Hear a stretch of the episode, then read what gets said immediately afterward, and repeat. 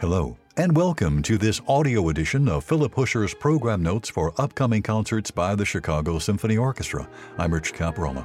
The opening of the new season by the Chicago Symphony Orchestra is September 23rd through the 25th. Riccardo Muti conducts a program including the overture to The Anonymous Lover by Joseph Bologne, Chevalier de Saint Georges, and Andante for Strings by Florence Price, and Beethoven's Eroica, the Symphony Number 3. Here are Phillip Huscher's program notes on Joseph Bologne Chevalier de Saint Georges' overture to The Anonymous Lover. The work lasts about eight minutes. History books have long told the story of the trip Mozart and his mother took to Paris in the summer of 1778, where the 22 year old composer had not yet made a name for himself, and how his mother died there on July 3rd, plunging him into one of his darkest periods. But less familiar is another story. Two days after his mother's death, the 22 year old composer was taken in by Baron Grimm, and until he left the city on September 11th, he lived in the Baron's palace at 5 Rue de la Charentonne in the company of another composer who had already taken Paris by storm, achieving everything there that Mozart had not the support of wealthy patrons, widespread public success as a composer and as the conductor of the city's leading orchestra, visibility in the highest social circles. Marie Antoinette, the Queen of France, attended his concerts. She was also one of his students, and in general, enjoying what today we call boldface name recognition. Joseph Bologne, Chevalier de Saint Georges, was his name. The fact that the Chicago Symphony Orchestra has never played Saint Georges' music before this week, when it makes a fitting opening for the first program, reuniting the musicians with their music director since the pandemic began, while Mozart's works have been played by the orchestra every season since it started giving concerts in 1891, is part of a complicated tale. Saint Georges' life is as remarkable as any of the composer's biographies we know, and more unlikely than most. He was born in 1745 as Joseph Bologne on the French Caribbean island of Guadeloupe, the son of a white French plantation owner and his wife's 16 year old African slave of Senegalese origin. Joseph spent his childhood on the plantation near Basse-Terre. In 1753, his father took him to France for his education. As a teenager, he first drew attention as a fencing master and was soon known as the best fencer in France. He's said to have lost just one match. But he began studying violin and writing music, at first for himself to play, and it was music that became his calling card as a virtuoso violinist, conductor, composer, and impresario. In addition to composing symphonies, string quartets, concertos, and six operas, Saint Georges also helped arrange the commission for Joseph Haydn's six Paris symphonies, which he premiered with his orchestra in Paris. Many details of his life are shrouded in confusion, starting with his name. The family name is spelled Bologne, B O L, and sometimes B O U L, although the latter is thought to stem from the mistaken identity of his father as a well known French politician. His true father, a member of the minor aristocracy, apparently held a title and was referred to as de Saint Georges, after one of his Guadeloupe plantations. In time, Joseph began to sign his name using his father's title, and that is how many people refer to him, although sometimes as Saint Georges without the S. Later, he also became known as the Black Mozart, which is both misleading, the influence would have been the other way around, and inherently racist, a lasting mark of the prejudice that helped send his music into oblivion and wipe his story from the written histories. The turning point in his fate came when his bid to run the Paris Opera was undermined by members of the company who wrote to the Queen, pleading that they would not work for a man of mixed race. By the time the first orchestras in the United States were founded, his fame had long ago faded, and his music was no longer part of the repertoire. For decades, none of our major orchestras, including those in New York, Boston, and Chicago, programmed any of his music. L'Amant Anonyme, or The Anonymous Lover, was Saint Georges' third opera. It was composed and premiered in Paris two years after he shared lodgings with Mozart and six years before the Vienna premiere of Mozart's The Marriage of Figaro. It is the only one of his six operas that survives intact. The plot is a love triangle Leontine, her friend Valcourt, and a secret lover who turns out to be Valcourt himself. It may have struck close to home. Saint Georges was forbidden to marry within his own social circle in Paris, thus, his own clandestine romantic life was by necessity shrouded in anonymity. The overture to the opera is a superb example of late 18th century European classicism, stylish, spirited, and memorably tuneful. There are three sections a fast curtain rising allegro, a lovely adagio, and a racing finish. It does not sound like Mozart's music any more than Haydn's music does. Today, it is clear that Joseph Bologne, the Chevalier de Saint Georges, has a distinct individual voice that is no longer anonymous or forgotten. In recent years, Saint Georges' place in history has begun to draw increasing attention. In 2001, the Paris City Council named a street in his honor. Just off the Place de la Madeleine, the Rue de Chevalier de Saint Georges carries the composer's name for a full block in the midst of Paris's fashionable 8th arrondissement, where it is anchored by the shops of Max Mara and Christian Louboutin. The Other Mozart, a picture book biography for ages 5 through 10, published in 2006, portrays Saint Georges' life as one of steady ambition set against a backdrop of persistent prejudice. Last year, Disney owned Searchlight Pictures announced it was developing a new movie biopic about Saint Georges. Clearly, his story will no longer remain untold, and his music will no longer be ignored. Program notes by Phillip Huscher on music by Joseph Bologne, Chevalier de Saint Georges. And now on to the Andante Moderato by Florence Price. The work lasts about seven minutes.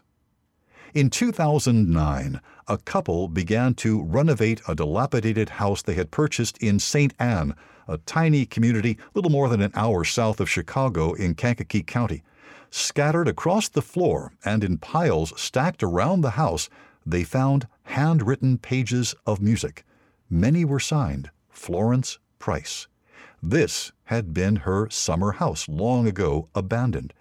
That discovery jump started the renaissance of one of this country's most important musical figures, a black woman composer with strong ties to Chicago and to the Chicago Symphony Orchestra, and her music had been long overlooked, neglected, and dismissed.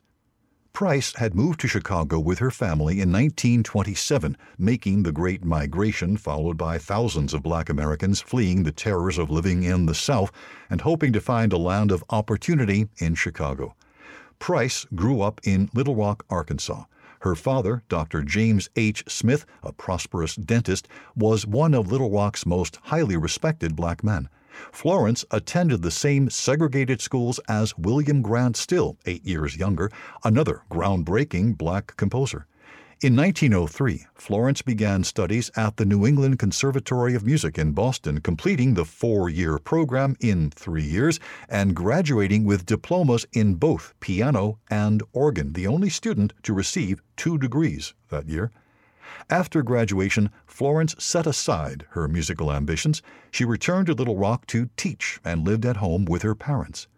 After her father died in 1910, Florence's mother sold all the family possessions, decided to pass for white, moved back to her hometown of Indianapolis, and vanished into the society of the majority.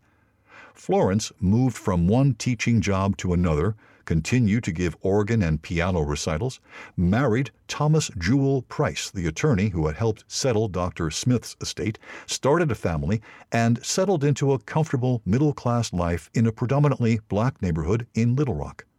Aside from the song she wrote after the birth of her first child, To My Little Son, she rarely found the time to compose anything, but she did not give up.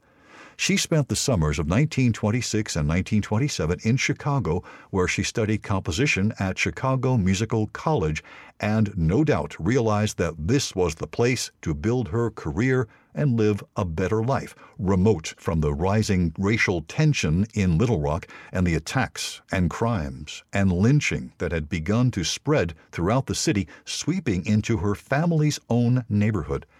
Her arrival in Chicago placed her on the cusp of the Black Chicago Renaissance. But even in Chicago, composing music did not come easily. After the Depression, her husband was often without work. He grew angry and abusive. He moved out of the family house in March 1930. The next January, Florence was granted a divorce and custody of their two daughters. By then, she had begun to write music on a larger scale, reflecting a new certainty that composing was her calling. The Andante Moderato, played at these concerts, is an arrangement for string orchestra of the slow movement from a string quartet in G major that she composed in 1929. She turned 42 that year. In January 1931, Price began the score that would change her life, a symphony in E minor, her first big orchestral piece. She worked on the score for much of the year. Sometimes to make ends meet, she accompanied silent films on the organ in movie houses along the Stroll, a stretch of South State Street between 26th and 39th Streets, the heart of Chicago's black community. As she struggled to put her life back together and become the composer she wanted to be in a world that viewed her through a prism of fierce prejudices, she cannot have dreamed that the most unlikely thing would happen that Frederick Stock and the Chicago Symphony would give the world premiere of her symphony at the 1933 World's Fair, the Century of Progress Exposition. In the summer of 1932, Frederick Stock, the music director of the Chicago Symphony, had been named music advisor for the exposition set in Chicago to honor the city's centennial, and he began to look around for new scores that would represent the state of music in America. Although Stock did not know Price, he picked her unpublished First Symphony as the centerpiece of a concert to be given on June 15, 1933, in the Auditorium Theater.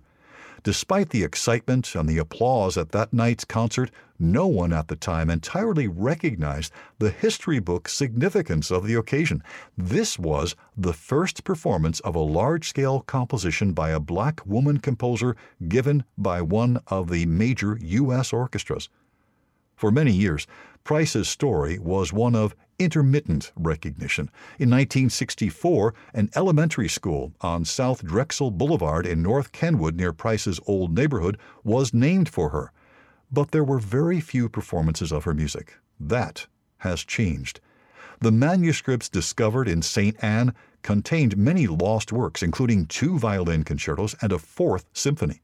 Riccardo Muti had planned to give the first Chicago performances of Price's Third Symphony, completed in 1940, in Orchestra Hall in the spring of 2020, but those concerts were among the first to be canceled in the pandemic. He will now conduct the work in May, 89 years after the orchestra unveiled her first symphony. Her second is lost. This week's performances of her modest, heartfelt Andante Moderato, with its animated and exotic middle section, offer but a hint of Price's full talent, too long silenced. Program notes by Phillip Huscher on an Andante Moderato by Florence Price. And now on to Beethoven's Eroica Symphony, the Symphony Number no. 3. The work lasts about 50 minutes. The story of how the Eroica Symphony got its title is nearly as famous as the music itself. We know that Beethoven intended to name his Third Symphony for Napoleon Bonaparte and his fight against political tyranny, that he tore up the title page in a fit of rage when he learned that Napoleon had appointed himself emperor, and that he opted for the title Sinfonia Eroica, Heroic Symphony, instead. The subtexts, idealism and disillusionment, personal greed and the lust for power, the struggle between art and politics, among others, are intense, and they have come to overshadow one of the most remarkable, even revolutionary works of art we have. A century after Beethoven, Toscanini tried to restore reason, famously brushing aside a hundred years of connotations. Some say it is Napoleon, some Hitler, some Mussolini. For me, it is simply Allegro con brio. Beethoven had been contemplating a symphony inspired by General Bonaparte since 1798. Most of the music was composed in the summer of 1803, only months after Beethoven wrote his most revealing non musical work, the Heiligenstadt Testament, a painful confirmation of worsening deafness and thoughts of suicide. It was one of the lowest points in a life that understood despair only too well. The composition of an important and substantial new symphony was Beethoven's great rallying cry, a heroic act in itself. The first draft was probably completed by November 1803. Beethoven's extensive sketches, nicely preserved and often studied, confirm that the new symphony gave its composer a lot of trouble. In May 1804, when the news reached Vienna that Napoleon had declared himself emperor, Beethoven felt betrayed. According to the account later written by his student Ferdinand Ries, when he broke the news to Beethoven, the composer went to the table, took hold of the title page by the top, tore it in two, and threw it to the floor. What Ries didn't mention was that Beethoven's own motives were sometimes suspicious themselves. Although Beethoven had long intended to name the symphony after Bonaparte, he quickly dropped that plan when he learned that Prince Lobkowitz would pay him handsomely for the same honor. Later, after he had ripped up the title page, Beethoven temporarily recanted when he realized that a Bonaparte symphony would be just the thing for his upcoming trip to Paris. In 1806, when it came time to publish the E flat major symphony, Beethoven suggested Sinfonia Eroica, composed to celebrate the memory of a great man without mentioning Napoleon. Beethoven's last reputed words on the subject, full of the anger and resentment he surely felt, came later, after Napoleon's victory at Jena. It's a pity I do not understand the art of war as well as I do the art of music. I would conquer him. History doesn't tell us what, if anything, Napoleon thought of Beethoven's music. When Cherubini, whom he did admire, once suggested that Napoleon knew no more about music than he knew of battle, the emperor immediately stripped him of his offices and power, leaving him with virtually no income. The Eroica is perhaps the first great symphony to have captured the romantic imagination. It's not as openly suggestive as the later pastoral with its bird calls and thunderstorm, nor as specific as the ninth with its unmistakable message of hope and freedom. But to the Viennese audience at the first performance on April 7, 1805, Beethoven's vast and powerful first movement and the funeral march that follows must have sounded like nothing else in all music. Never before had symphonic music aspired to these dimensions. We're told that a man in the gallery shouted down, I'll give another kreutzer if the thing will only stop. Audiences then, just as today, brought certain expectations to the concert hall, and knowing the length of a piece is one of them. But Beethoven's Allegro con brio was longer and bigger in every sense than any other symphonic movement. The first movement of Mozart's Prague Symphony comes the closest. It's also a question of proportion, and Beethoven's central development section, abounding in some truly monumental statements, is enormous. It's been suggested that Beethoven was writing without themes at the beginning of the first movement. The comment is not meant disparagingly, but as proof that the essence of Beethoven's language is not melody, but tension and movement. Donald Tovey insisted that many of Beethoven's themes can be recognized by their bare rhythm without quoting any melody at all. The very opening of the Eroica consists of no more than two E flat major chords played forte, followed by the cellos jumping back and forth over the notes of an E flat triad. The first exceptional event comes when the cellos stumble on C sharp, a note we never expected to hear, and one that opens unforeseen vistas only seven bars into the piece. From there, Beethoven continues to spread his wings, even settling comfortably in the very remote key of E minor, just moments before he whisks us back to the E flat major chords with which he began. Beethoven's writing in the most expansive piece he had yet composed is tight and closely unified. Although analysts often point out the unprecedented use of a new theme in the development section, it's not unique. See Mozart's 33rd Symphony, nor is the theme truly new. Ries was perhaps the first person to be misled by the premature entry of the horn four bars before the start of the recapitulation, and he lost Beethoven's respect forever when he rushed up to tell him that the player had come in at the wrong place. It's one of Beethoven's little jokes, all the more effective for being told at a whisper.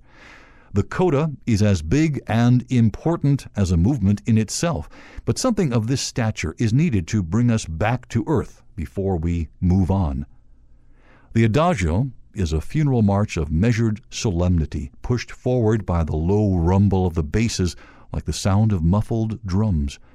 Beethoven raised some eyebrows by placing the funeral music so early in the symphony, but this is music, not biography, and chronology is beside the point. The two interludes are particularly moving.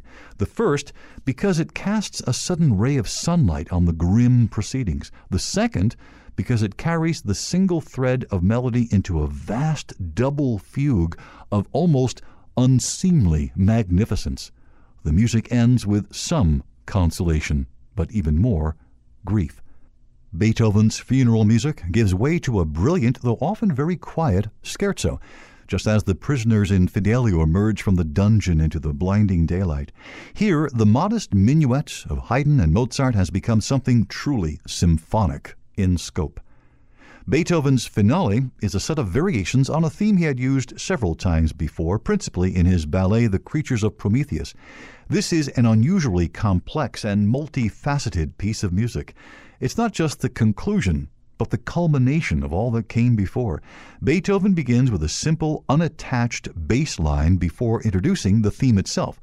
The variety and range of style are extraordinary. A fugue on the bass line, a virtuoso showpiece for flute, a swinging dance in G minor, an expansive hymn. Beethoven moves from one event to the next, making their connection seem not only obvious, but inevitable. Some of it is splendid solemnity, some high humor, and Beethoven touches on much in between a magnificent coda which continues to stake out new territory even while wrapping things up ends with bursts of joy from the horns. Program notes by Phillip Huscher on Beethoven's Symphony No. 3, the Eroica. My name is Rich Caparella. Thanks for listening.